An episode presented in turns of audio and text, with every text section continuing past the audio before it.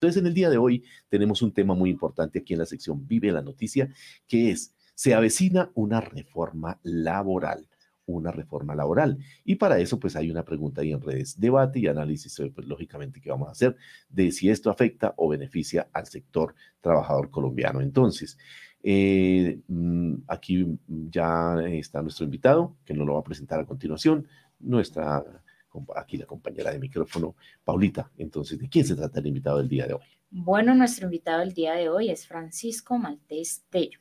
Él es presidente de la CUT colombiana, luchador del trabajo decente, economista y dirigente sindical estatal con más de 40 años de experiencia. Por supuesto, también fue presidente del sindicato de Trabajadores del Distrito de Bogotá y tesorero de la subdirectiva CUT Bogotá, Cundinamarca. Damos nuestra cordial bienvenida a nuestro invitado Francisco Maltés Tello, perdón, y agradecerle también porque nos está acompañando en este espacio donde vamos a aclararle muchísimas dudas a nuestros seguidores y por supuesto también los vamos a contextualizar de esta reforma laboral que se nos avecina. Francisco Maltés, tenga usted muy buenos días y bienvenido a nuestro programa El Solidario. Eh, muy buenos días, muchas gracias por la invitación. Un abrazo a todos y a todas los que nos están viendo y escuchando este importante programa del Solidario. Bueno, compañero Francisco, muchas gracias por aceptar nuestra invitación, por sacar tiempo. Sabemos que está bastante ocupado, lo hemos visto también por los grandes medios también de comunicación eh, frente a la situación que hoy tiene que ver con los trabajadores. Entonces, eh, él es el presidente de la central de trabajadores más grande que tiene nuestro país, que es la CUT, la CUT a nivel nacional. Compañero Francisco, hagamos un contexto laboral en Colombia en materia de desempleo, de salarios e inclusión laboral así rápidamente para avanzar en otras inquietudes que tenemos al respecto. Eh, gracias, Miguel. Me siento más cómodo siempre acá en familia, en casa, acompañando los medios alternativos que creo que juegan un papel muy importante en esta coyuntura política, siempre, pero en esta coyuntura eh, lo juegan más. Bueno, la situación laboral y social en Colombia es muy complicada. El gobierno de Duque dejó un desastre en materia laboral, en materia social, informalidad del 60% aproximadamente, cerca de 2.500.000 desempleados, aumentó la pobreza en el gobierno de Duque. La pobreza hoy está en el 42% de la población colombiana, cerca de 21 millones de colombianos y colombianas. Y eh, en materia de administración pública, pues creo que todos hemos visto y oído los escándalos de corrupción que ha venido destapando el gobierno del presidente Petro. Este país, eh, después de 30 años de neoliberalismo está prácticamente en ruinas y tenemos la obligación política de contribuir a que estas condiciones sociales, laborales, eh, cambien. Y muy importante estos datos que usted nos acaba de dar eh, frente a lo que es el desempleo en, en, nuestro país y de la pobreza también que se está dando. 42% de pobreza, nos dice Francisco Maltés, que hoy tenemos en nuestro país, mejor dicho, la mitad de la población en esta situación, casi se puede decir. Y, en, el tema del desempleo, en el rating, en el rating latinoamericano, eh, Colombia, ¿qué tan, qué, tal, qué, qué tan cerca o tarazada está? ¿Qué puesto ocuparía más o menos según los datos que ustedes tienen? ¿Y cuáles serían las causas del desempleo hoy en nuestro país, Francisco? Bueno, Colombia está arriba en la tasa, en la tabla de países con mayor desempleo, eh, por arriba inclusive de países eh, medios como lo es Colombia. Y esto se debe fundamentalmente a que el modelo económico imperante desde hace 30 años eh, destruyó la industria nacional.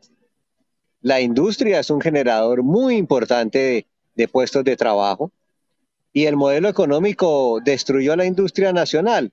En estos días eh, tuvimos la noticia de que definitivamente, por ejemplo, Sierra Coltejer, que es una empresa simbólica de desarrollo industrial en Colombia, en los años 80 y 90 Coltejer exportaba eh, confecciones a Estados Unidos.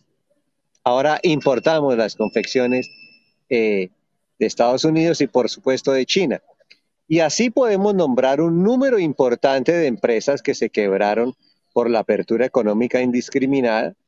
Y nos dijeron en su momento que por cada industria que se quebrara o por cada empresa iban a surgir miles de empresas y que los trabajos que se crearan eran mejores y con mayor salario.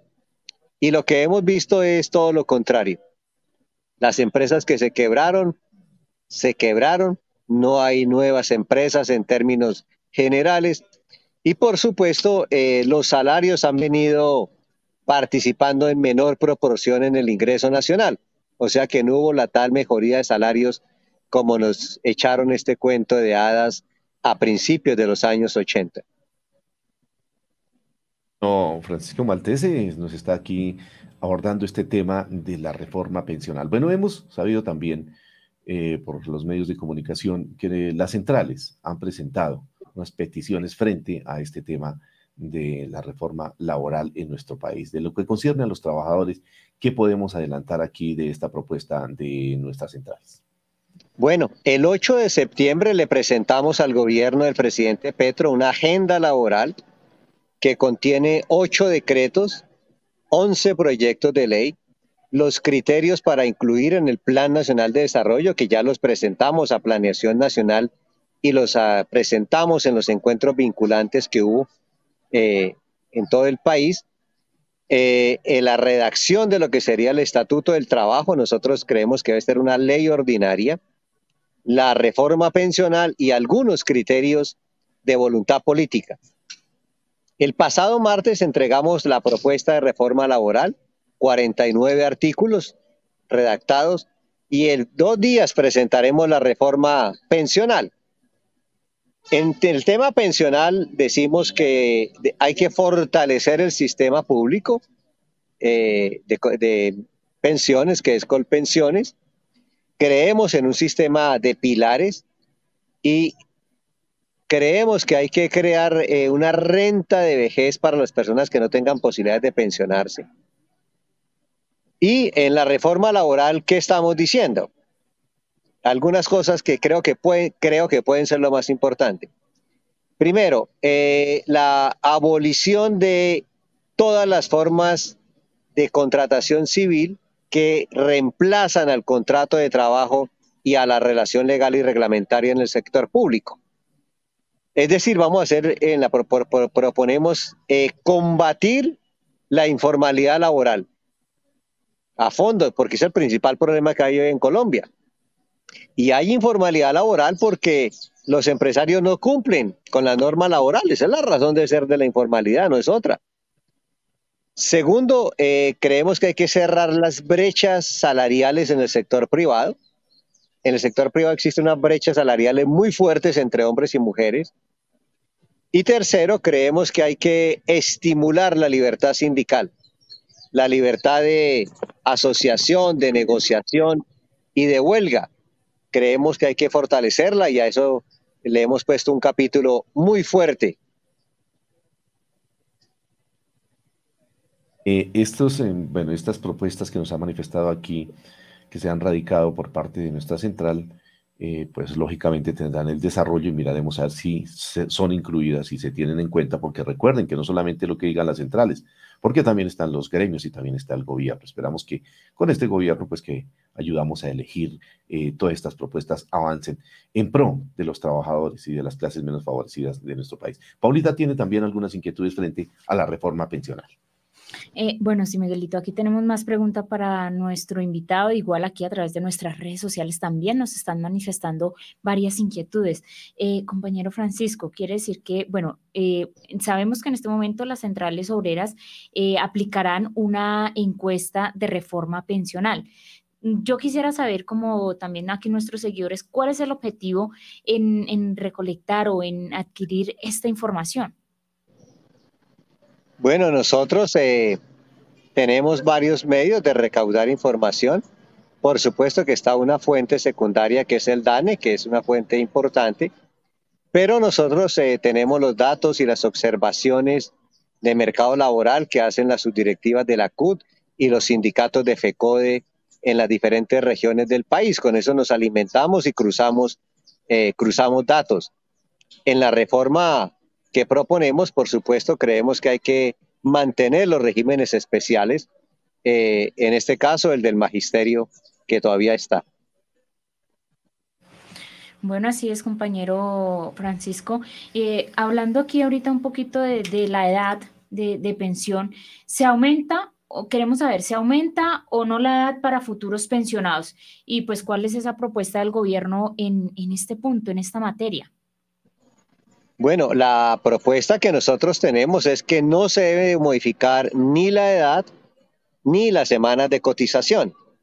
Hay unos estudios actuariales de algunas entidades del orden nacional que muestran que el país aguantaría otros 6, 7 años eh, sin modificar la edad o las semanas de cotización para acceder a la pensión. Creo que ese es un dato muy importante que también eh, sobre el cual tiene algunas consideraciones eh, la OIT. Bueno, en este momento nos encontramos en un año bastante difícil, en una crisis de recesión económica y en una época muy dura. Este 2023 económicamente, bueno, en, en, muchos aspectos, ¿no? Pero vamos a hablarlo aquí en este momento económicamente. Va a ser un año muy duro, es una época de crisis bastante dura. Yo quisiera saber cómo influye una reforma pensional en este sentido, en esta época de recesión económica. Bueno, hay un avistamiento de una recesión económica, no en Colombia, es una recesión a nivel eh, mundial. Todavía estamos sintiendo los coletazos de la pandemia eh, del COVID-19. Y cuando hay situaciones de recesión, los gobiernos tienen que invertir. Por eso desde la CUD nosotros apoyamos la decisión del presidente Petro de dar una, dar una renta a las mujeres sin posibilidades económicas, a las madres cabeza familia, dar un apoyo a los estudiantes de las universidades para que puedan estudiar. Y nosotros estamos planteando la renta para las personas mayores de 65 años sin posibilidades de pensionarse. Estos recursos que se pagarían, que entrarían al flujo circular de la economía, eh, contribuirían a que la recesión no eh, pegue tan fuerte como se espera. Y en materia pensional, por supuesto que los criterios que estamos planteando no afectan para nada la situación económica de los colombianos y las colombianas. Al contrario, pueden mejorar la situación eh, de desigualdad, disminuir la desigualdad. Bueno, es eh, importante todas estas apreciaciones que estaban en el día de hoy, aquí a través de nuestro invitado. Eh, él es el compañero Francisco eh, Maltés, quien es el presidente de la Central Unitaria de Trabajadores de nuestro país, hablando del tema del día de hoy de las reformas que en este país pues, se avecinan, especialmente la laboral, la reforma tributaria. Pero aquí hay una pregunta que los maestros no me perdonan si no se la hago, Francisco, frente a el incremento salarial. ¿Hay algún adelanto? ¿Se van a presentar pliegos de peticiones? ¿El tema del incremento para los trabajadores públicos? ¿Cómo, cómo se tiene proyectado? ¿O en esto, entendiendo la situación fiscal del, país, va a ser complicado? Hagamos un contexto frente a este tema, en lo que ustedes pues seguramente todavía pues están en, en esos análisis previos para mirar esa situación, porque también ya llega el mes de febrero y sabemos que en el mes de febrero, de acuerdo al decreto 160, se deben radicar los pliegos de peticiones. Bueno, el 10 y 11 de febrero, en 15 días, vamos a celebrar un encuentro estatal. Aprovecho la oportunidad para invitarlos a todos y a todas.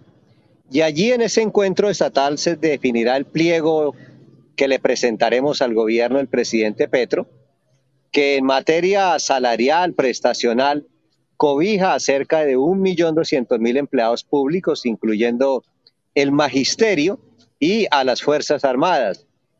Eh, entonces, eh, hacer vaticinios en este momento es un poco complicado, pero presentaremos nuestro pliego en compañía, por supuesto, de FECODE, como siempre lo hemos hecho. Bueno, así es, compañero eh, Francisco. Aquí nuestros seguidores también están participando en nuestras redes sociales y tienen muchas inquietudes acerca de esta reforma laboral que se nos avecina. Ya aquí eh, nuestro invitado nos hace una contextualización porque pues...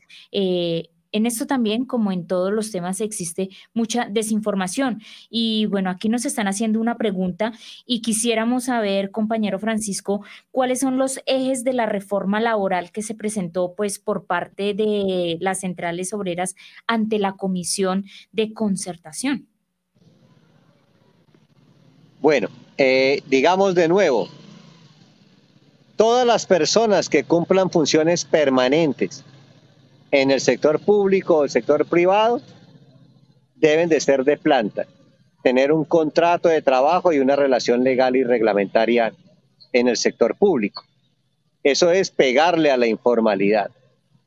La informalidad existe porque las empresas incumplen las normas laborales.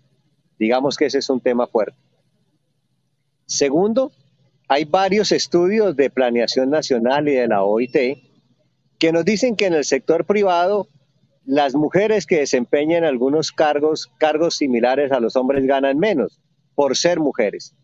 Nosotros en la reforma decimos, deben de ganar igual hombres y mujeres en el sector privado, porque en el sector público ganan lo mismo. Un profesor grado 14 gana lo mismo que una profesora grado 14.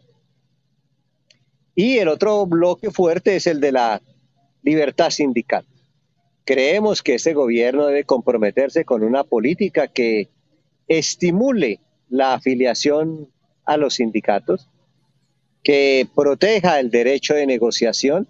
La negociación puede ser por gremio, por sector económico, por región, eh, por grupo empresarial y por supuesto que garantice el ejercicio de la huelga que está consagrado en la Constitución Política y en los convenios de la OIT.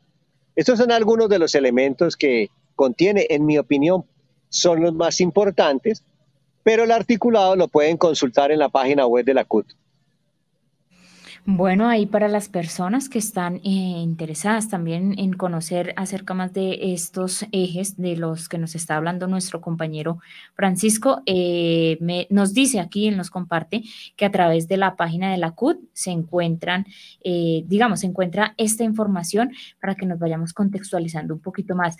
compañero Francisco, ya habíamos hablado un poquito acerca de los salarios, como nos lo había comentado nuestro compañero Miguel Camacho, pero hablemos un poquito como de la calidad de vida de, los colombianos. ¿Qué se espera eh, en cuanto a calidad de vida con esta nueva reforma o con la, la, reforma que se nos avecina laboralmente? ¿Cuáles son esos retos del gobierno y pues por supuesto también esos retos que tiene que asumir las centrales obreras?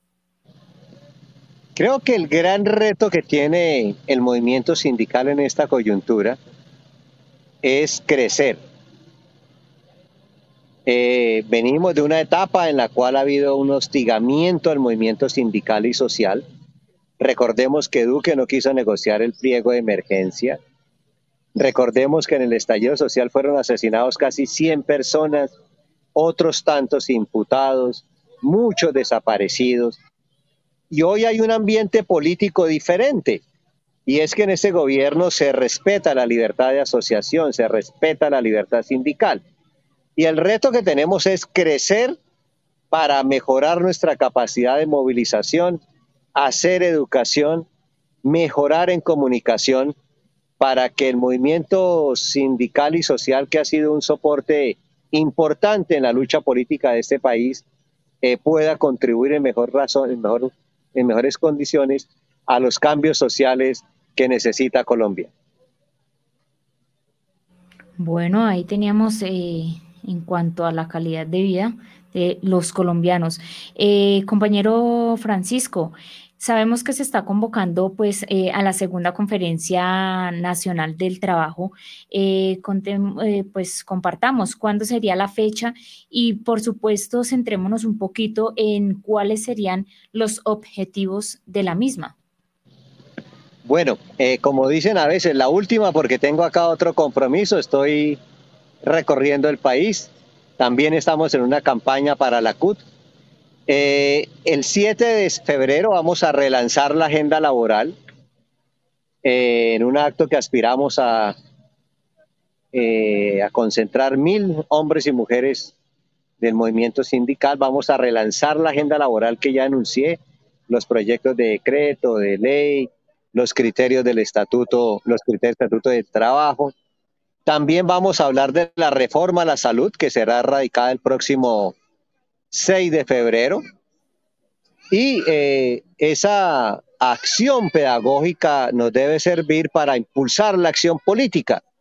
Y la acción política es que necesitamos que en las regiones todos los colombianos, todos los trabajadores se apropien de los criterios democráticos de nuestras propuestas, presionen a los parlamentarios en las regiones para que voten favorablemente estos proyectos y para que nos aprestemos a la movilización social en defensa de las reformas democráticas que requiere nuestro país.